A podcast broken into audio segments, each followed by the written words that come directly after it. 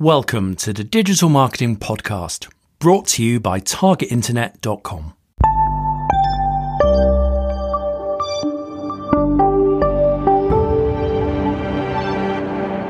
Hello and welcome back to the Digital Marketing Podcast. My name is Kieran Rogers. And I'm Daniel Rowles. And today, Daniel, we are talking about LinkedIn for digital marketing. We are. And I think this is one of the most underestimated social channels at the moment, but also has the most problems as well, potentially. So bottom line uh, is that engagement rates in LinkedIn are generally better than pretty much any other social channel at the moment from the data I've been looking mm, at. Would that just be for B two B or B two C? It generally is mm. B two B. I mean, the, the, but this is across B two C channels as well. So yeah. I mean, in terms of the engagement, you might go on Instagram or Facebook or potentially Twitter, which is a bit of both.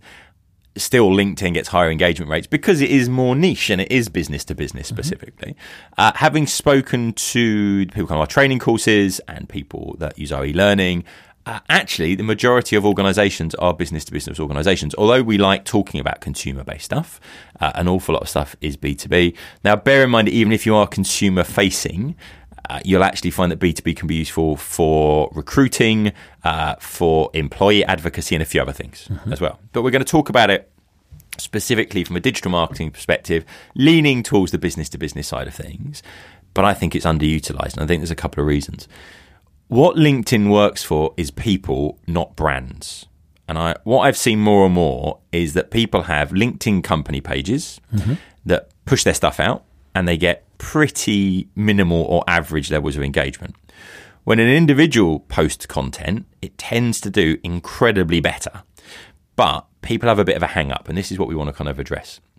What you need to decide is, is your LinkedIn profile about you and you trying to get new jobs and your career, or is it about you trying to do your job better? And it can be a bit of both potentially. But there is a decision to be made, because if I read your profile and it says Daniel is excellent and he does these great things and he would be an amazing employee and you should give him lots of money to do it, that's one thing.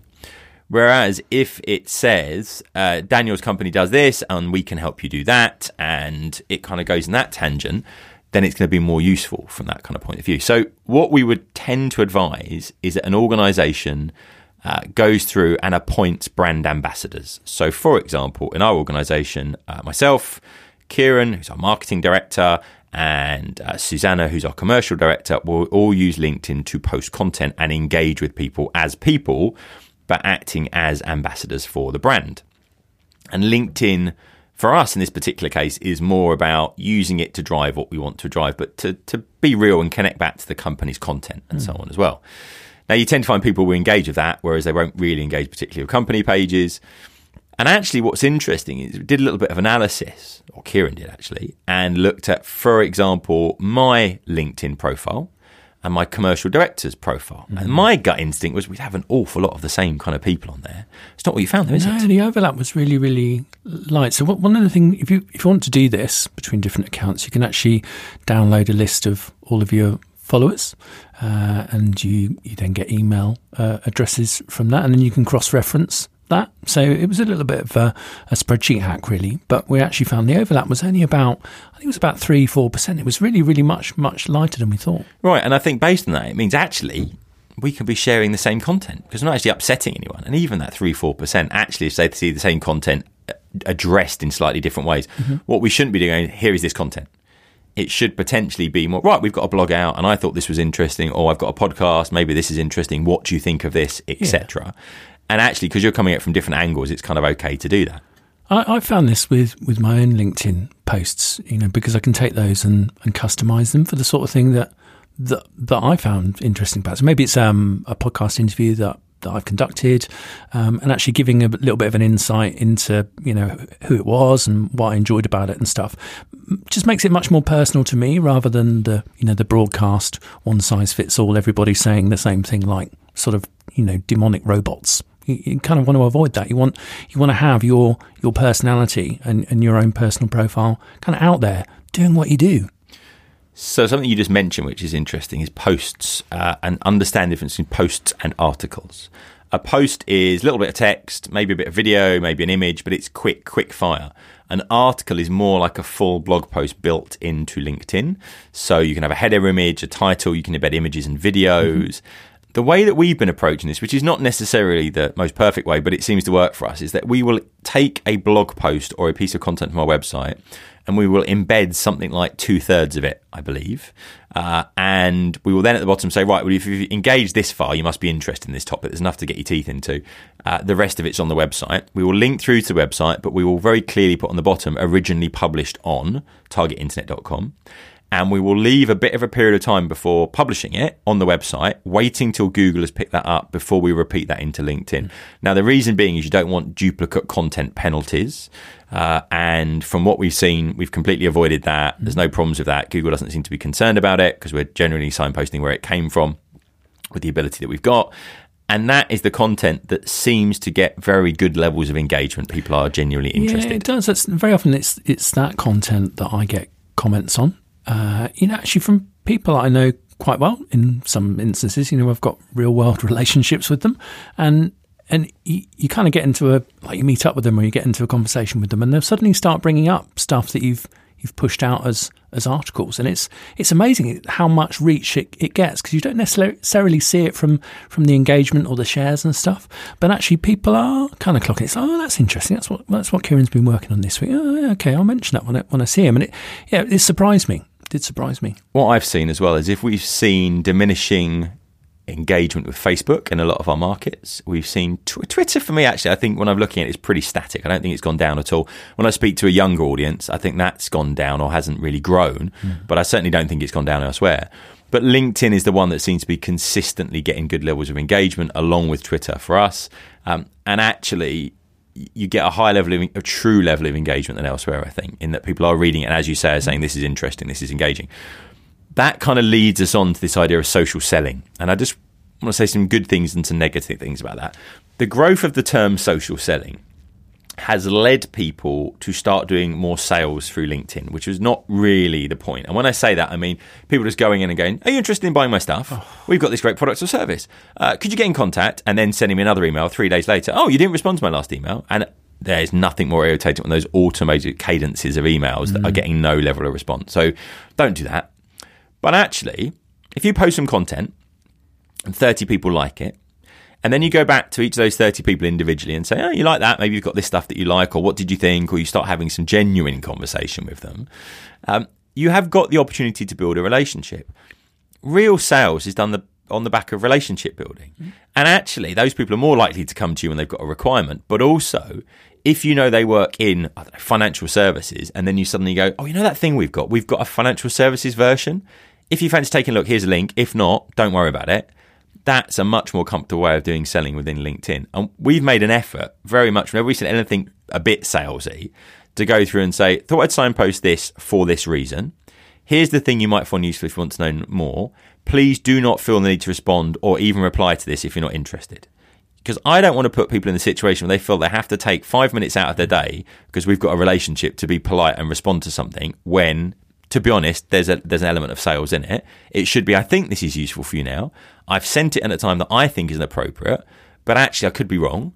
So therefore, please don't have to make any effort if that's the case. What amazed me, I've sent out a couple of campaigns recently uh, on LinkedIn. So we've highlighted a load of people we know we've engaged with. We've messaged those people directly. And the amount of people that say, not interested, but thanks. Mm. And that's a good sign because that's actually showing, do you know what, it, it was one-to-one enough that they were grateful that you highlighted it and it didn't seem inappropriate. So just, just make sure that's the case. So social selling, you should build a process, but it should very much be based around actual engagement, actually working out the value and actually providing something that's useful to those people as well. And that takes more time, but it should be that your your success rate is so much higher that you don't need such a high hit rate, mm. that is it's not the old school, blast out a trillion messages, get a couple of things back. And the more and more I look into sales stats and I look at how people are approaching sales, the whole, and we've had this in marketing for a long time, the whole spray and pray kind of approach really needs to stop because it, it just irritates the hell out of people and you're burning your contacts. Well, I you know, I I would go as far as to say I think LinkedIn's got a bit of a problem with those people mm. at the moment. It's, in my opinion, the cost of being on LinkedIn very often outweighs the benefits that I get in some days. You know, when you just get so many messages from people that are just trying to sell you mm. stuff and, you know, you don't necessarily know what their connection is with, with you, particularly for us doing a doing a podcast.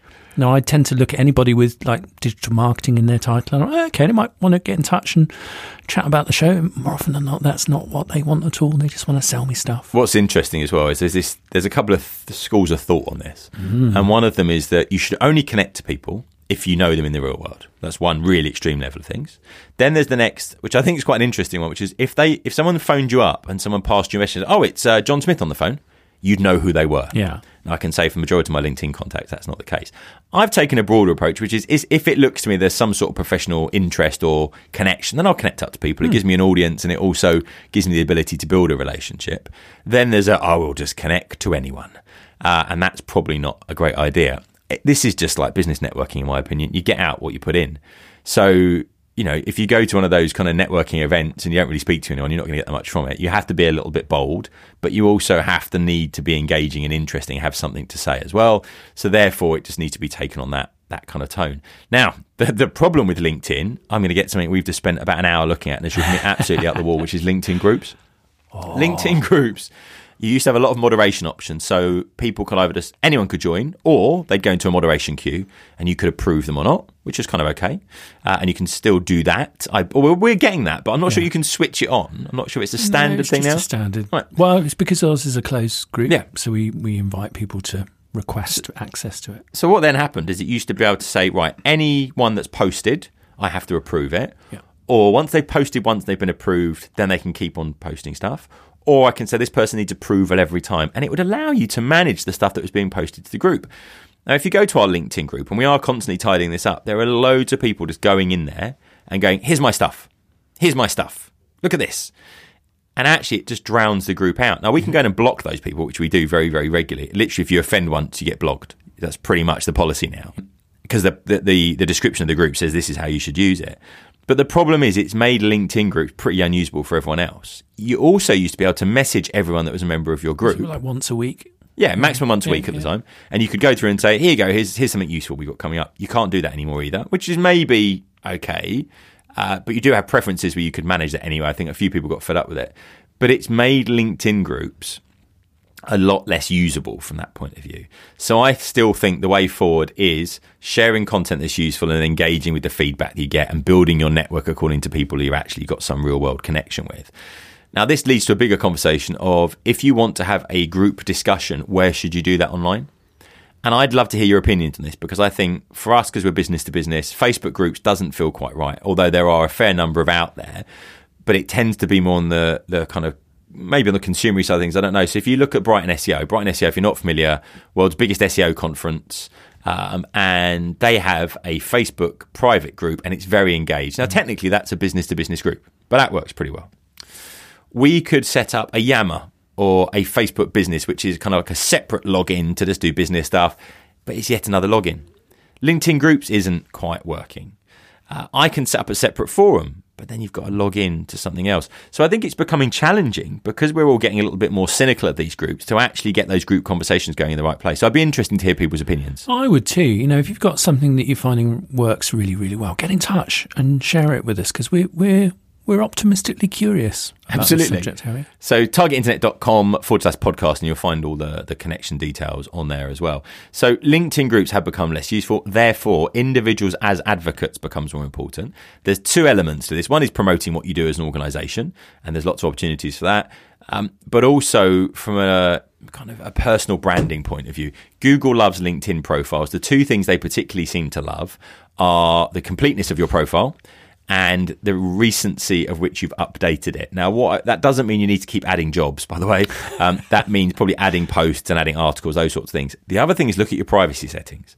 Two examples of this. One is if you decide, right, that's it, New Year's resolution, whatever it may be, I'm going to go and tidy up my LinkedIn profile, and you edit this and you edit that and you edit something else. If you've got one of the settings switched on, every profile edit you make will be posted to your timeline. And everyone is going to see twenty updates to your timeline and they're going to go, oh, Daniel's getting a new job. And it doesn't look good if you're not, okay, if you're trying to kind of do this in front of your boss or something. That's one thing. The other thing is, bear in mind, everyone can see who you're connecting to and who your connections are unless you switch it off. So I had a friend who was working at a large consultancy firm, and unfortunately they were dealing with a few bankruptcies. So they would go into a company when it had gone bankrupt and try and work with how do you salvage it and how do you get any value back for the shareholders and those kind of things. Um, And what would happen is people would watch who he was connecting to and they would see, right, he's just connected to five people at X company. They must be going bankrupt. Let's short them. Now, if you're not familiar with what that means, it's basically kind of gambling money on the stock market to some extent, that if the share price goes down rapidly, they're going to make a lot of money from that. So in those circumstances, you want to be a little bit careful. But you might want to think as well, do you want your competitors knowing who you're connecting to? I tend not to worry about this too much. But just make sure you've gone in and looked at your LinkedIn profile settings if you haven't done that for a while. They've updated it, made it a lot easier to use as well. There's some good stuff in there. Uh, but just make sure you're kind of comfortable with who's seeing what, what you're doing professionally. Those settings can trip you up, can't they? I've, I've got a terrible confession to make. I'm going to tell you a really funny oh, story. Dear. Yeah. I um, a couple of years ago, I went in and helped my wife with her Facebook settings. And I set them so high that when it came around to her birthday, everyone ignored her. Because oh, no one could see when her birthday was. No one even was. knew her birthday was happening, because I'd like locked it. I like had clicked on the wrong thing. So don't like don't go that far, and definitely never have anything to do with your, your partner's Facebook account. Wow. Okay. Yeah. Genuine upset. No, I can imagine. And it was actually it wasn't it wasn't because people didn't want to wish her a happy birthday. She literally I I closed it. Do down. You know what? There's an interesting point in there. So when LinkedIn comes up and says, it's Daniel's birthday, wishing him a happy birthday, and all these people wishing me a happy birthday, I have two sets of thinking about this. Yeah. One is, that's really nice, they bothered to send me a happy birthday message. And then two, I think, this is LinkedIn. Yeah. Now, I, I lean on the, do you know what, if someone's bothered to say happy birthday, I think that's quite nice. Because all those people that said happy birthday, I'm very grateful, thank you. Um, what I what I don't like is when I look at my, it's very funny, when I look at my inbox from them, and the only uh, there's four messages, and I've been on LinkedIn connection with them for four years. And there are yeah. four happy birthday messages, and that's it. There's no other level oh. of engagement. Whereas Facebook, obviously, your birthday is important. Now, what I would say, you might think, well, if someone really cares about your birthday, they'd know it. But what this does show is that we don't. We do rely on Facebook now for remembering people's birthdays a lot yeah. of the time for our not the closest kind of connections. So it has changed how we interact with each other. And we've got to keep assessing this. And this is the one thing from the conversations Kieran and I have had this morning, because we, we sit down and plan out these podcasts and try and work out how things have changed. Our use of social media seems to be shifting pretty quickly at the moment, in that lots of us are using Facebook less than we used to, mm-hmm. but we're still looking at it pretty much every day.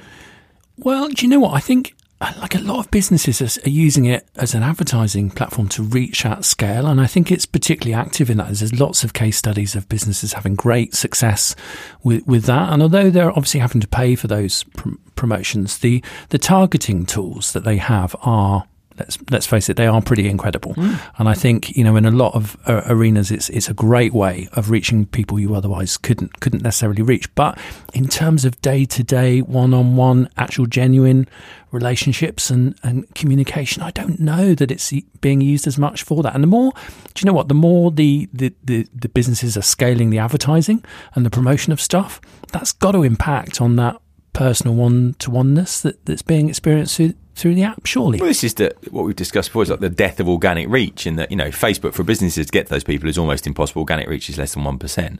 But actually, and that, that is, I should explain to people that aren't familiar, that the amount of people that have seen you, what percentage, sorry, have liked you, what percentage of them actually see your stuff just naturally. Yeah.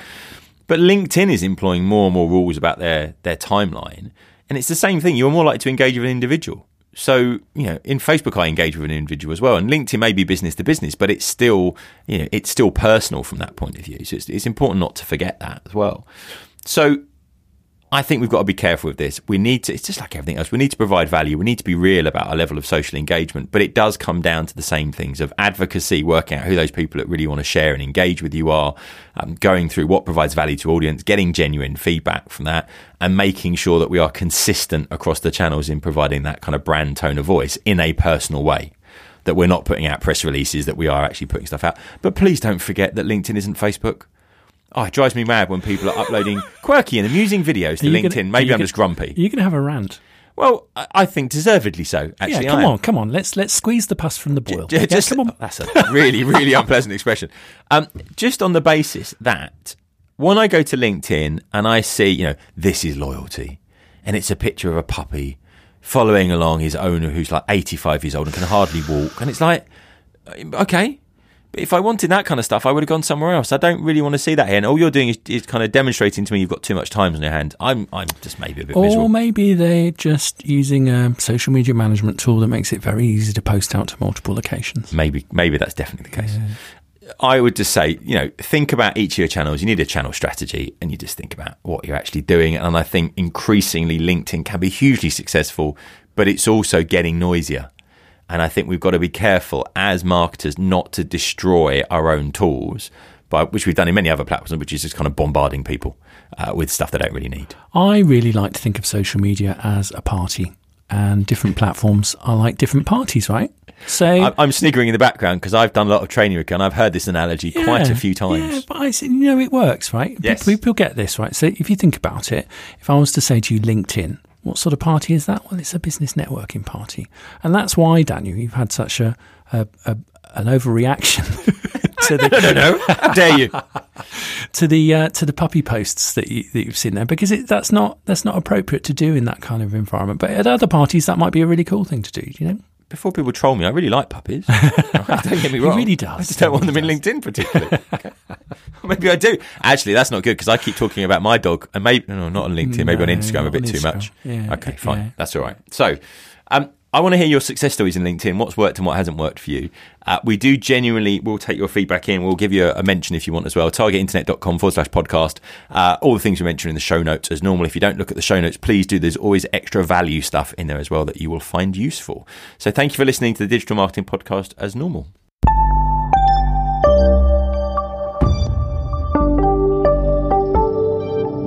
Thanks very much for listening to the Digital Marketing Podcast. If you want to continue your learning journey, get over to target internet dot com and do our digital skills benchmark. It's completely free. It will assess all of your digital skills, tell you where your skills gaps are, and recommend lots of free content to continue your learning journey. So get over, do the digital marketing skills benchmark, and continue your learning journey today.